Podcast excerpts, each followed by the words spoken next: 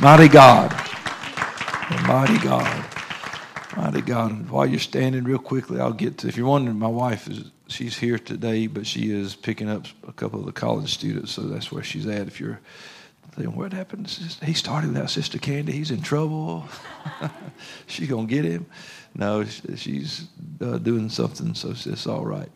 Um, continuing on in our lessons with the gift of repentance, and today in our third lesson, uh, finding a place of repentance. And so the idea being that since we, again, we all battle with the things of this world, temptations and sin, different things, but we have to find a place to repent. I'm going to talk about that because it's not just, it's not the geographical location that matters so much. It, it, you repent anywhere, so it's not where you are standing presently physically. You could be standing on top of a mountain or standing on the beach or standing in this room. It doesn't matter. Sitting in your car. Uh, but uh, read these verses of Scripture, 2 Kings uh, chapter 22, uh, 18 through 20. It says, But to the king of Judah, which sent you to inquire of the Lord, thus shall you say to him, Thus saith the Lord God of Israel, as touching the words which thou hast heard, because thine heart was tender, and thou hast humbled thyself before the Lord, when thou heardest what I spake against this place and against the inhabitants thereof, that they should become a desolation and a curse, and hast rent thy clothes and wept before me. I also have heard thee, saith the Lord. Behold, therefore, I will gather thee unto thy fathers, and thou shalt be gathered into the into thy grave in peace, and thine eyes shall not see all the evil which I will bring upon this place. And they brought the king word again. Let's pray for the lesson. Lord, thank you for the word of God. Thank you for what it produces in our life. And let us receive it today, Lord, in good ground because we want to be better. And Lord, we want to be more like you. And we want to be ready to meet you when you come. We ask it in Jesus' name. And everyone said, Amen. Give him one more hand clap of praise before you're seated.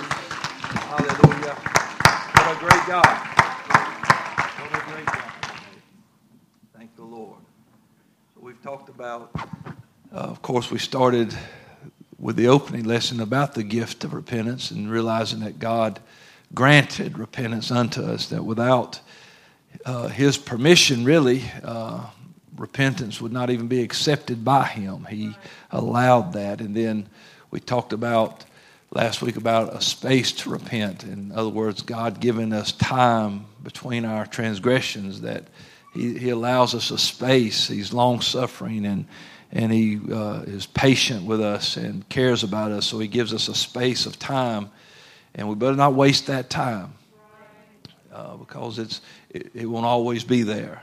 We can miss our time if we're not careful. And so we are thankful for a space of time to repent that it's not as soon as you make a mistake, boom, it's judgment and it's over, but there's a space of time and now finding a place of repentance. And, and this is a place that we have to find within ourselves. It's not, again, it's not necessarily the location you are physically.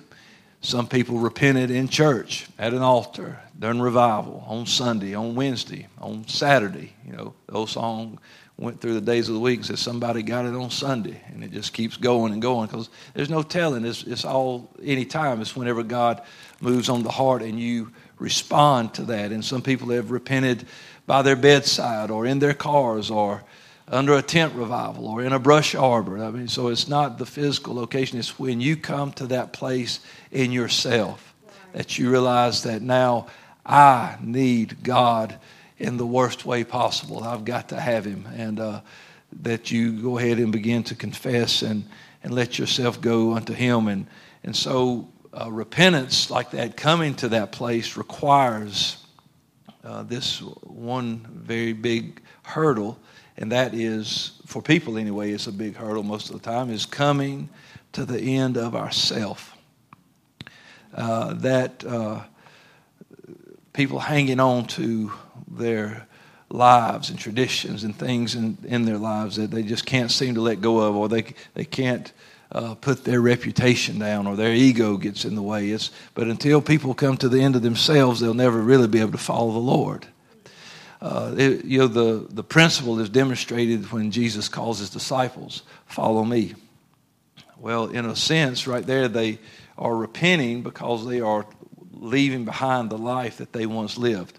It says immediately they drop their nets and they leave and they follow him. And of course, there's many things that go on in their lives. Jesus gives further instruction to them in Matthew 16 when he begins to talk to them about, uh, or talking to, he's, he's, talking to his disciples. And it's really, uh, I was reading this this morning and, and something kind of jumped out at me. And usually when we talk about Matthew 16, we talk about Peter uh, having this great revelation. Well, Peter, who do the men say that I am? And, they, and he goes through a list. He says, Well, who do you say that I am? Well, thou art the Christ, the Son of the living God. And, and immediately the Lord begins to commend this and say, Flesh and blood didn't reveal this to you, but the Father in heaven has revealed it unto you. And, and uh, you're Peter, and upon this rock I'm going to build my church. And um, I'm giving unto you the keys of the kingdom of heaven. And man, he's just going on. And Peter's just like, You know now standing there with those other 11 guys that Peter is grinning.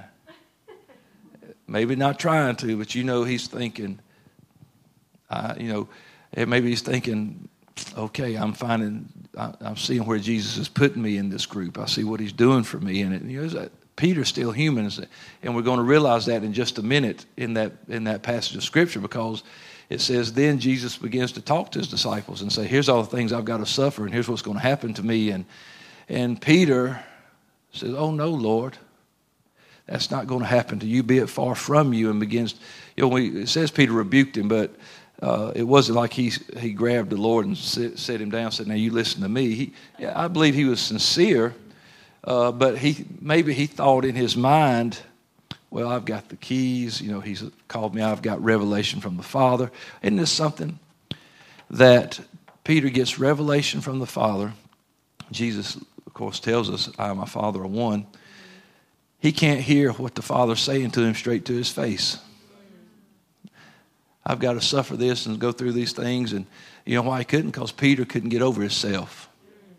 And so the Lord tells him, says, Get behind me, Satan, for you savorest not the things that are of God, which means the word savor there means um, you're not concerned with the obedience of the things of God.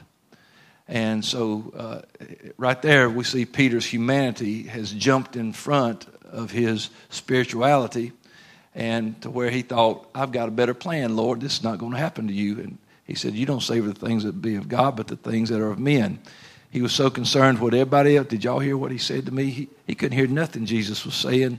And that was the Father sitting right in front of him, talking to his face. He lost his ear to hear like that. And so, uh, but then he says, as he goes on to talk to his disciples, he said, Look, if you don't uh, take up your cross and follow me, you know, he said, if you try to save your life, you're going to lose it. But the moment you will lose your life, that's when you're going to save it. And that's when you're going to find it. That's when you're going to find out your purpose. In other words, when you'll finally come to the end of you, you're going to see what good things I can do for you in your life. And that's what repentance is all about. It's that place where, because repentance is death. And Jesus said, You've got to take up the cross and carry it and follow me daily. Well, that's repentance because that's a life of repentance because anytime you think of the cross of anything other than being a place of death, you've put the cross in the wrong place. When you decorate it and hang stuff on it and make it pretty, you've changed the purpose of it. The cross had one purpose, and that was for people to die on. Nobody went there to relax or to get therapy, they died on the cross. And when you go to the cross and, and leave with anything other than something dying, then you didn't uh, actually get what the cross was offering. And so when you take up the cross, that means you're dying like the scripture said, we, you know, we die daily. I die daily. I'm always at a place where I am coming to the end of myself so I can follow him because every day was a choice from that point for the disciples. Follow me, okay. But every day they woke up and decided, will I stay with him or not? And sometimes it was under uh, tough circumstances. He was headed in uh, to Samaria and different places, and they said, well, let's get up and go and die with him. You know, they realized what they were doing and said, we might as well go and we've come this far. No reason to turn around now. Let's go on and we'll just die with him because they were sure so many times he was going to die. You're going to get in this place. They're mad at you. These Jews are upset with you. They're going to kill you. But, you know, they were at a place where it's, hey, it's do or die. Let's go with him. So repentance is that. And finding that place is you find it in yourself. Uh, I, that's why, you know, we tell people, say, I can't repent for you. And uh, I can't pray a prayer of repentance for you. There's no uh, such thing in the scripture. That's what, you know, uh, sinners always pray, but there's no sinner's prayer. Uh, there's repentance. We preach repentance and remission of sins, and we preach that, and people have to come to that place where they are sorry and they are ready, and something has happened to uh, get them to that place. Something has happened inside of them where they're like, it's no longer about me, my status, who I am, uh, but it is about um, the Lord and what I can do for Him. And, and so when we just, our opening scripture from Kings was talking about uh, this king Josiah, that uh, he took the kingship at a, a, very early age. And through his life, though he was really trying to uh, do things right for God, he had a great heart for God. But you know, you find out reading the story that he did not really know the law of God. He didn't know what Moses' law really said. They didn't have the Torah with them, and they were now after he had you know cut down the groves gotten rid of idols there was all these things going on. They were going to you know uh, work on the temple and get things back in order. And while they're uh, doing this restoration project they find a scroll. And the scribes bring it uh, you know to him and they're looking at it and people are uh, you know what is this? And they begin to read it and they realize that it's the torah or the first five books of the, of the bible what we call the bible. Is those first five books the books of moses and and when they begin to read it to Josiah, even after all he's done, he's the king, he starts tearing his garment. Now he's wearing the king's robe, and he's ripping his garment and he's wailing and carrying on because he realized how far from God we really are. Oh, I, you know, I'm doing this and I'm thinking I'm doing right and I'm doing okay, but I'm, you know, I'm not following God's word, and we're not. Our people are, man. We're. He said, Go inquire of the Lord and find out what's going to happen to us because we're not doing what we're supposed to be doing. And he's crying and he's praying and he's repenting. I'm sorry, but I, I didn't know and I didn't know what to do. And so, uh, what we read, the scribes come back and God says, Yeah, I'm going to tear this place up because of all this disobedience, the things have gone on. I am going to uh, take care of this. But because you were, you know, your heart was tender and you cried out to me and you repented and you, you got yourself humble, I'm not going to do this while you're alive. Your eyes won't see it. And so you'll go to your grave and you'll be buried with your fathers and it'll be in peace and, and uh, everything's going to be all right for you. And that's what repentance will do for us. It will help us miss destruction. But you see, nobody could repent for Josiah. He had to do it himself. He could have said, Well, that's a pretty good book, but I'm the king and I make the rules. But you don't make the rules, no matter what your position is, no matter who you are. God makes the rules. And so when he realized that I am out of line with God, I've got to do something to get back in line with God. And so, uh, you know, Josiah is doing a lot of things uh, to, uh, Josiah is doing a lot of things to get things back right with the kingdom. I mean, he, he loves God, so he's getting rid of idols, he's doing things, and I'm sure he faced a lot of uh, opposition going into people's homes and taking their idols, man. People get upset about those kind of things. Uh, preachers face that all the time. Because every time we preach against sin and things like that, it's like going in somebody's house and pulling their idols out. Well, it's, hey, it's Pastor Appreciation Day. I'll just say what I want to. Uh, but, um, you know, so, uh, uh, and people, so you, you run into some changes, but he's not trying to uh, hurt these people. He's not trying to be ugly to these people. These are people he rules over. He's, he loves his people. He loves his God. He's trying to get things right with God. And so uh, we ourselves realize that there are some, uh, there's some painful things about repentance. That coming to the end of yourself is not always easy. Letting go of, of traditions and, and things like that. And, and uh, you know, when you repent, you know, you don't come in repenting, smiling and singing. It's weeping and wailing and crying and, and confessing and, and uh, it's realizing uh, you're confessing your unfaithfulness to a very faithful God. You're, you're talking to him about how you have neglected him and went against his word and realizing that he's just being good because he hasn't killed you in the middle of this statement.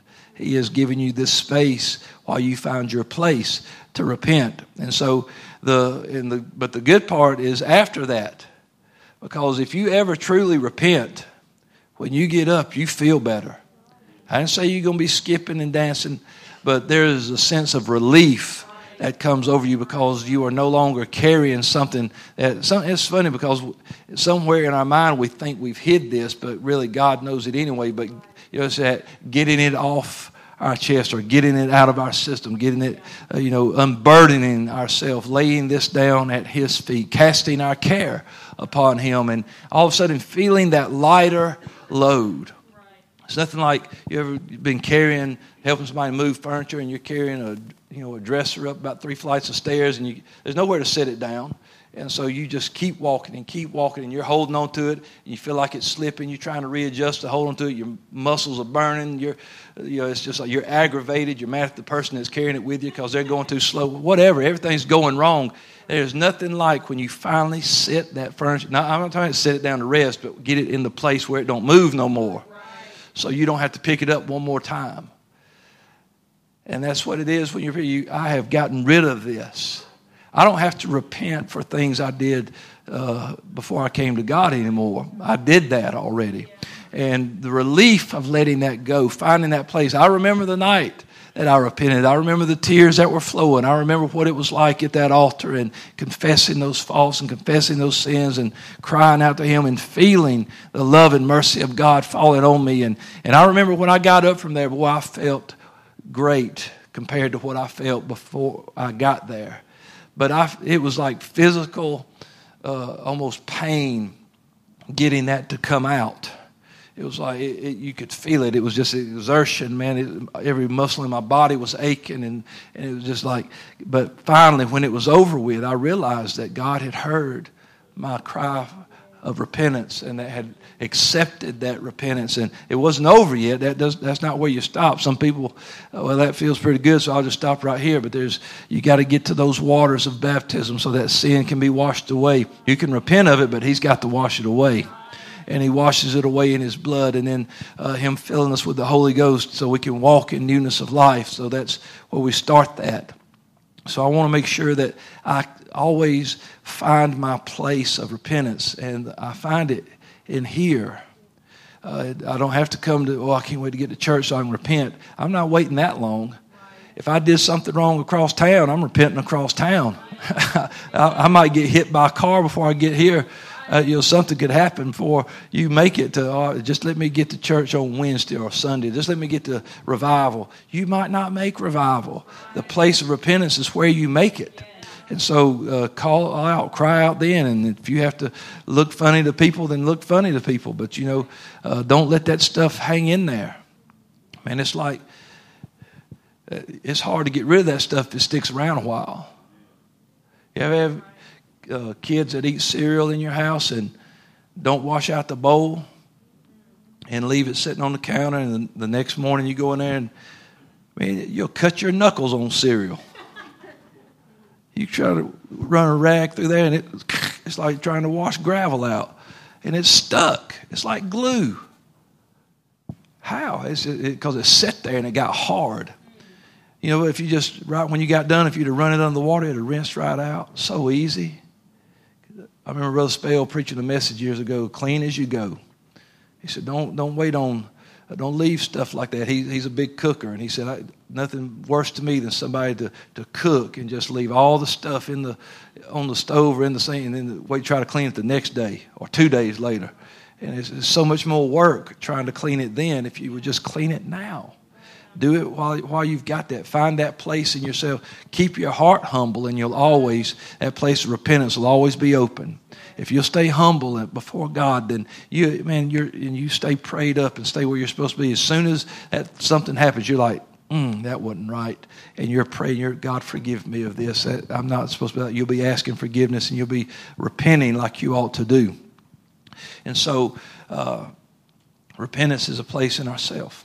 We've got to have that. I'm thankful that God gives us the ability to feel. I don't want to, I pray all the time, God, don't let me ever get past feeling. I don't want to ever get hard hearted or get uh, a conscience that's seared with a hot iron. I don't ever want to be cold where I, uh, things don't bother me. But I, you know, uh, I try to let things roll off, things that don't matter. But I don't want to ever get to a place where I just, it don't matter. I don't care, whatever. I'm just, you know, just come get me one day, Lord. You know, I don't want to ever get like that. I want to be concerned about the things that concern God. And I want them to, to touch my heart like they do His. Now, when we talk about sin, the probably the easiest definition would just be simply to say it's disobedience to God's word. That's sin, and uh, that's what uh, King Josiah, the people of Judah, have been doing for years, just been living in sin. But his his what was that? Oh. But when uh, Josiah realized that, his heart was so touched and smitten that he just fell before God, and that response changed God's opinion. Isn't it something that uh, repentance will change our heart and actions toward God, and repentance will change God's heart and action toward us? Now, it doesn't change the love. God loves you whether you're repentant or not.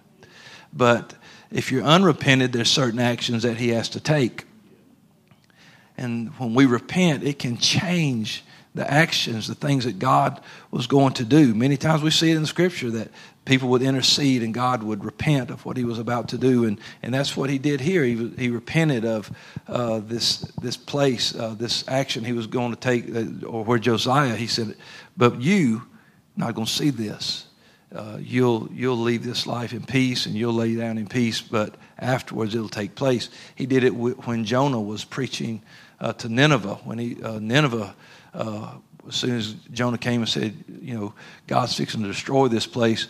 Man, the king, he said, it's time to fast, repent, and they began sackcloth and ashes and fasting and praying, and God did not destroy Nineveh. And so, uh, and, uh, you know, Jonah saw that. Jonah was a little miffed by it, but that's another message. But uh, shouldn't ever be upset that somebody repents Oh, they was. I just knew was fixing to get what was coming to them. You know what?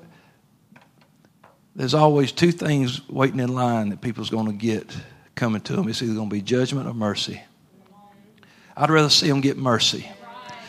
I'd rather, on this time on this earth, Lord, let them get mercy. Oh, but they did this. Yeah, they did. But you know what? God still loves them. I can't change what they did, and I can't change the fact that God loves them. And if God loves them, God help me to love them and let them receive mercy. And so, uh, one of two things is coming. Uh, you know, I don't want judgment coming to me yet. One day we're going to all stand before that seat. Right now, give me mercy. Give me mercy. Give me mercy. I want, I want to have a heart, a place in my heart that's humbled for God, a place of repentance where I can, uh, you know, I can change God's reaction to what I just did. God, and let me tell you, God, uh, He will correct us, and correction can be painful. But God is not so much concerned with us being in a little pain here if it will change our heart and change our destiny. Because God is concerned with getting us to Him one day. His, his purpose is reconciling the world unto Himself. And if he has to let a little pain come our way, if he has to uh, bring a little uh, heartache in our life to get us to find, realize, hey, I better pray, I better repent, then he'll do that. Uh, Psalm 30 and 5 said his anger is for a moment. That's all we can take. You can't take no more than an anger or than a moment of his anger. He said, but in his favor is life. And so I want to be in his, you know, who's favorable to God? People who are repenting. Because people that are repenting, He's not having to punish. It's not His will that any perish, but that all come to repentance. They're in, the, in His will. That's favorable to God. He shows favor on people who repent. So don't ever, ever, ever get to a place where, oh, I want to repent because that means I have to admit I was bad. Right. It, it mean, also means you got to stop being bad. Not just admit it, but stop it. Come to the end of yourself so that God can do in your life what He wants to do. Find a place of repentance. Man, I'll tell you, I don't want to ever have or get my heart into a place where my eyes stay dry and I never weep before God and cry. I don't want to ever, ever be like that. I want to be a, a dry tree. Dry trees kindling, good for the fire. Uh, but David said, I am like a green olive tree in the house of the Lord. And so, you know, the kind of man David was, he was a repenting man. Psalm 51, you read his uh, psalm of repentance, and when you read the story of how the prophet approached him, letting him know, You're the man, David. And David realized his sin. He didn't wait around right there he started repenting he was like oh God. and i guess the prophet knew and god let the prophet know he thinks i'm fixing to kill him and so the prophet had to tell him you're not going to die god's not fixing to kill you and david repented. He laid there and he fasted and prayed for the life of the child. It didn't come. But when it was over with he got up and he worshiped god. And he, he, cleaned himself up because he said nothing else i can do now. That's it. But uh, God wasn't done with him, and Solomon uh, came came through uh, David and Bathsheba, and Solomon was a great king. And there's a lot of things we can just keep going and going. But what you see is that even David, the king, realized, well, I ought to get to do what I want to do. No, no, no. David said, as soon as he heard, hey, you're the one, as soon as it was revealed to him, as soon as it was realized, and he knew that, but he had hid it somewhere because he knew he was the one that done it. But as soon as he heard it from somebody else, as soon as God tapped him and pricked that heart and let him know, you're wrong, David, and what you've done, he couldn't take it. He could not take being wrong with God. He was so worried about it. Cast me not from your presence. Don't take your Holy Spirit from me. Uh, create in me a clean heart. Renew a right spirit within me. Don't, don't let anything change this. Uh, don't, don't let our relationship change, God. And that's what repentance does. It gets you back into that favor with God and it, it helps you keep your relationship going with God. But unrepented people are not in relationship with God. They're loved by God. He cares about them. They, uh, his goodness is displayed to them. They're still under grace and mercy. They've got time. they they're in the space part of repentance.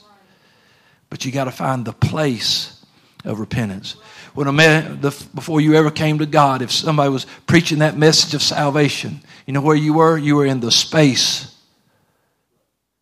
But when you found your way to the altar and began to cry out, now you're in the place. You've got to let the space create a place so you can repent and empty your heart to God and get all of it out. You can't hold on to it. You don't, don't hold on to things when you're repenting or it's not repentance.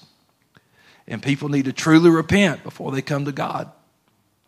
And so, uh, one thing about uh, repentance is it'll help you get the stubbornness out. Some people are more stubborn than others. And it might take a little more uh, action from God to, to get through to some than others. Uh, in uh, Hosea, uh, God begins talking about how he's going to deal with his people. And in one place, he says, I'm going to come to you like a moth. You know, a moth is a little fragile and they're soft and you, you, know, you don't touch them or you kill them. I mean, it's just, he said, I'm going to deal with you like that. But then as he moves on, he, he starts talking about, I'm going to come to you like a lion and then like an eagle that's getting its prey. And so you see how God starts intensifying. Because some people will respond to the moth, but some folks it's going to take the eagle, snatching them out of the water, fixing to chew them up before they realize, I better call on God. Some people uh, wait until the claws are in them before they realize, whoa, I should have been repenting a long time ago. And uh, I hope that I get this prayer out before he bites me. You know, that's, I, I want to make sure that I am uh, uh, taking seriously this space of time, these warnings from God. And let me tell you, that word of God is what broke Josiah, and it ought to break our heart too. If we ever want to check ourselves, our checklist is that Word of God. So when you turn off the Word and when you don't read the Word and you're not listening to the Word, uh, you can't check yourself. And you just start walking on your own. But we don't walk uh, in our own flesh and, and serve God. We walk by faith, and faith come by hearing, and hearing by the Word. And so our our very daily checklist, our walk with God is that Word of God. And so I don't want to ever silence God's Word in my life. I want to you know, go, go two or three weeks without reading His Word. How do people do that? How do they spend time out of the Word and still feel like I am walking in God's Word? It's not possible. You've got to, you know, uh, I'm not saying you never had an experience with God. I'm saying you have got to nurture this and, and take care of this. And, and uh, staying in that word will keep you ready to repent. Because if you know the word, you know when you're done wrong. You know, if you know, it's just like people say, well, I was, you get pulled over going 95 in a 55, and you're like, I didn't know what speed limit was here. Well, it don't matter if you knew it or not. It's still the speed limit. And you try to look at God's, well, I didn't know that was wrong. Well, you don't matter if you knew it was wrong, it's in my word. And it's there. And, and you used to know it because you used to read it, but you've forgotten where you are. So we all know the speed limits around our hometown. It's when we get out of that place. And so we feel like, well, I know everything is fine right here where I live. And sometimes it ain't. You get comfortable and uh, you're not paying attention. Before you know it, you, you're, I didn't realize I was going 55 in this 35. Yeah, but you were. And it's been 35 a long time. Since we set the speed limit, it's been 35. And as long as you've lived here, it's been 35. But you just felt like, hmm, I've lived here long enough. And now you got a ticket. And uh, you're going to pay for that. You, the police don't care if you're repenting or not. I'm so sorry, I was speeding. You know, girls be crying when they get pulled over. Guys, too. It works. I'll tell them myself I ain't careful. I will. This was before I came to the Lord. My mom will tell you I got pulled over on about a weekly basis because I liked fast cars, and uh, it got to a point where I couldn't get in the car without getting a ticket. And one night I had just had a ticket, and one night, I mean, just days later, I was zooming around that car coming through Porterdale. Yep, Whew. got me. Oh man, I made up some story like I was broke up and tore up about something, man. Cop said, man, just go on. Hey, I ain't, I don't, got me out of that ticket. so you can say, I can't believe you. I said, yeah, you, let me tell you what, I didn't want the, the fee and the canceled insurance and the canceled license because I, man, my license, I, I can't keep going in that. Anyway, but when you are sincere, and I was, I was sincere, I wanted to have that ticket. But when you're sincere with God and you're repentant to Him, He knows that. And He sees that. And He has mercy. And, and so we should never minimize repentance. Right. You know, we're so excited about new birth, about, um, you know, this uh, uh, sins being washed away in His name and through water baptism in His name and then uh, being filled with the Holy Ghost, speaking in other tongues and rejoicing. You know, we're so excited about that. And we should be. But you should never, ever, ever try to get somebody to step into a new life without dying to the old one. And so when, when people come in and they're down there at the altar praying, don't be trying to, hey, come on, you know, you need to be here. Let them spend all the time they need right here. If they have to spend a month at the altar, let them spend it. If that's what they feel like they need, if they're not ready, don't drag them to the water unprepared. They need to die. You don't bury people alive. You don't. And the Bible says we are buried with him. There has got to be a death. The old man has got to die. It says old things are passed away. What do we say? Oh, so and so passed away. This life had to pass away. Then it was buried to raise to walk in the newness of life. I can't get them, I can't drag that dead person, throw them in the water. And if they're not ready, if they hadn't repented, if they're not sorry for the life they're living, they just say, well, yeah, I'll jump in there because everybody else is. It doesn't work. repent, be baptized. Like I said, it is in that uh, formula repentance, baptism, and being filled with the Holy Ghost. The second two can be switched either way because God can fill people and then they can be baptized. But one thing that never gets out of order is repentance. Never get that never gets out of order. If people are not ready, that's why when people come down and praying for the Holy Ghost, praying for the Holy Ghost, they haven't and they ain't getting it. They're not ready to come to the end of themselves. Because when you're filled with the Holy Ghost, you're letting God take over. And until you're ready to let God take over, it don't happen. And you're not going to be ready for that until you repent. Till you find a place of repentance. Where am I at? I'm good. So repentance, it starts with a decision and then it's followed by steps. It's, uh, that's, that's how it happens. We, there's got to be a decision. I'm tired of this life. I'm going to repent. And now, after I have done that, I'm going to follow what God says for me to do. I'm going to follow in His steps. Uh, he orders my steps in His Word. That's why another reason you can't uh, stay out of that Word. You've got to have that Word. And, and after we repent, God helps us to walk with Him. It, he fills us with His Spirit. And the Bible says the Spirit will lead you in all truth. His Word is truth. So when, and you know what part of His Word is? Repentance. And so the Spirit will help you realize when it's time to fall down and say, I'm an idiot. I'm sorry. Forgive me. Have you ever said that to the Lord? God, I'm an idiot. I have. I, have called myself a lot of names talking to God. I am the stupidest idiot person, miserable wretch, failure, you know, just killing myself. And he just, you don't have to say all that. I know you're sorry, you know, but it just makes me feel better that he really, that I understand. Or I could just, be, the one man said, you know, I'm just a worm. Brother Hart used to uh, mention that a lot. That, that guy said, I'm just a worm. Uh, but and sometimes the way I feel, I feel like a worm. And uh, but he realizes that hey, uh, God, uh, or you know, God realizes I know that you're sorry, and now I, I see that, and God will honor repentance, true repentance. But when a person doesn't really, really repent, then life doesn't ever really change, no matter if they're baptized or not. It, doesn't change. You've got to repent. Repentance is a change of life. I want to make sure that I find a space to repent. You know, Saul, uh, who you know we know as Paul, when he wrote his credentials out, he began to say, if you know people want to boast in the flesh, I could do it more. And he starts writing out who he was. Well, that's the kind of mindset he had before he was converted and uh, he was doing all kind of things. He was standing by while they stoned Stephen. He had thrown people in jail, called them to re- recant the name of the Lord. He was he, whatever he could do. He thought he was doing God a service. He really thought he, he said I was more zealous than people older than me in these traditions and these things we were doing. I was just he was burning with it. Thought he was doing God a service, and finally God said,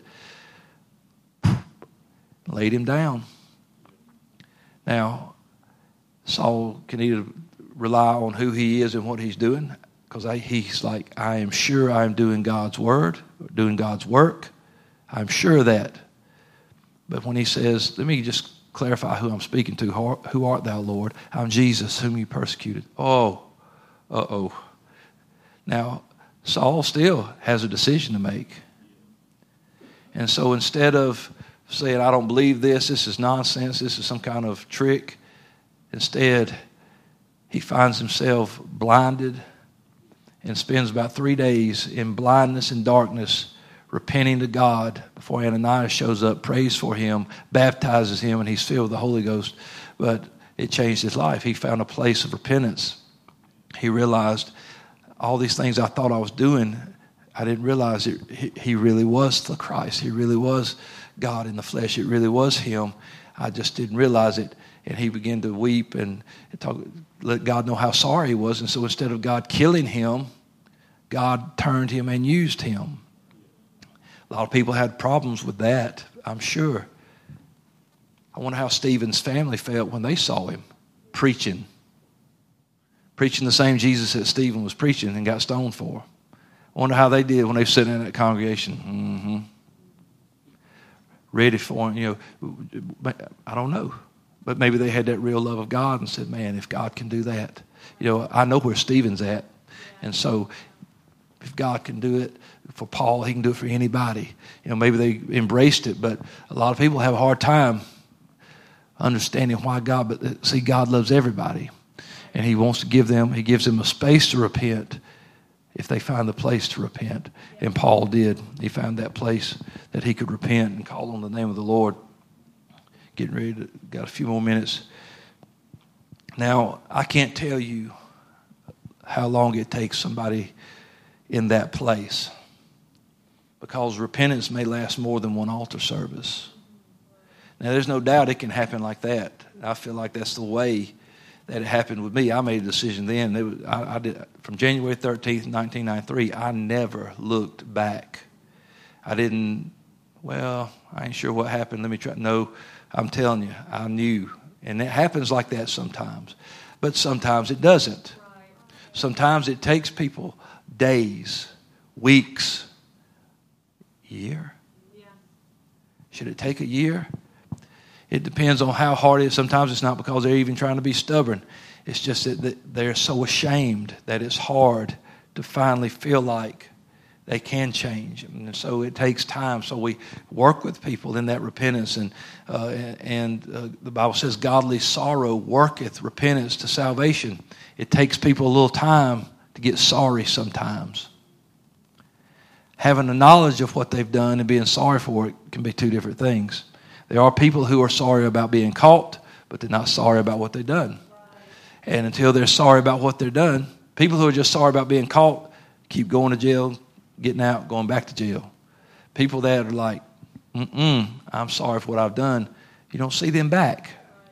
They're not repeat offenders because they're like, never, ever. If I get ever get out of here, if, if God's ever good enough to get me out of this place, if I, then I will change my life. I am not coming back to prison. And that's what an unrepented life is. It's just prison. And but the bad part is it's death row. We've got to repent to have new life. And you've gone. I, I said this before. There, one thing won't be in heaven there won't be a single unrepented person in heaven. That's a fact. But hell will be full of them. Be full of unrepented good people. I'm talking about nice people. But it don't matter if they're nice to me, if they're unrepentant to God. Don't matter if they're nice to you. Oh, they, they cut my grass every day. They changed my oil. They brought me some groceries when I was, you know, never, ever, ever, ever, ever paid attention to God. And how shall we escape if we neglect so great salvation? Just neglect it. Be a good person, be a nice person, just neglect salvation. And repentance is part of salvation. So it's, it's, repentance has got to be more than, than words of a prayer. It's got to be actions lived out before God because if repentance is not sincere and heartfelt, heartfelt or complete, it will never bear fruit. It's got to be different. That's one thing you see in Paul's life. It changed immediately. He started preaching Christ. He started preaching the thing he persecuted.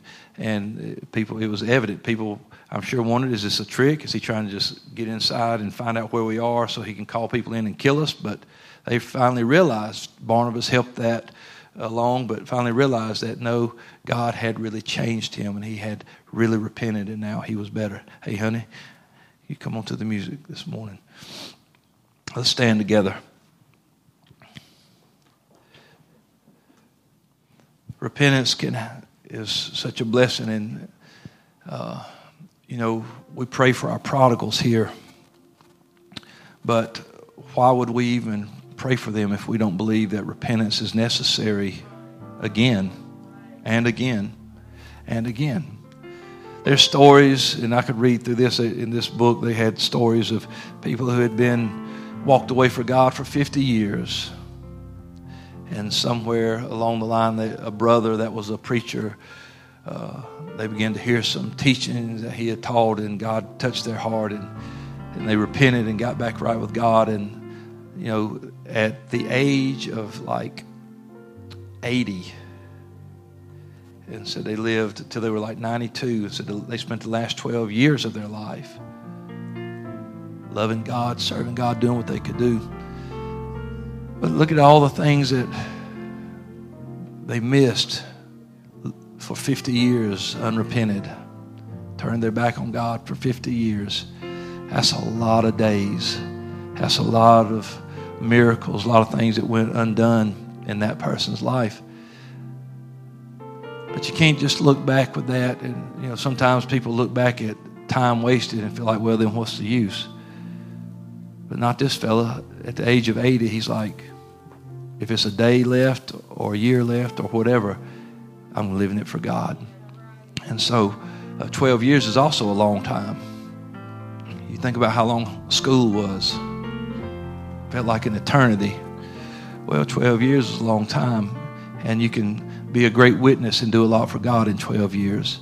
And so don't ever just spend your time living in the past and living in regret. Repent and start up, start a new life, start a new day, start a new work, whatever it is for God. Let's lift our hands and pray this morning. Just thank God that we have a place to repent. Lord, we love you and thank you.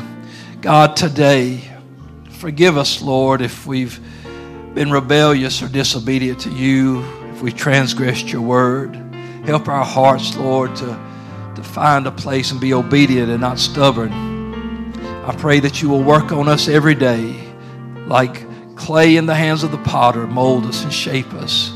Let our life reflect the change that true repentance, true repentance has brought us. And Lord, I thank you that you have broke the power of sin in our life, and that we can have new life with you forever. We thank you for it and we believe it in Jesus' name. Amen. Give the Lord a hand clap of praise at this house today.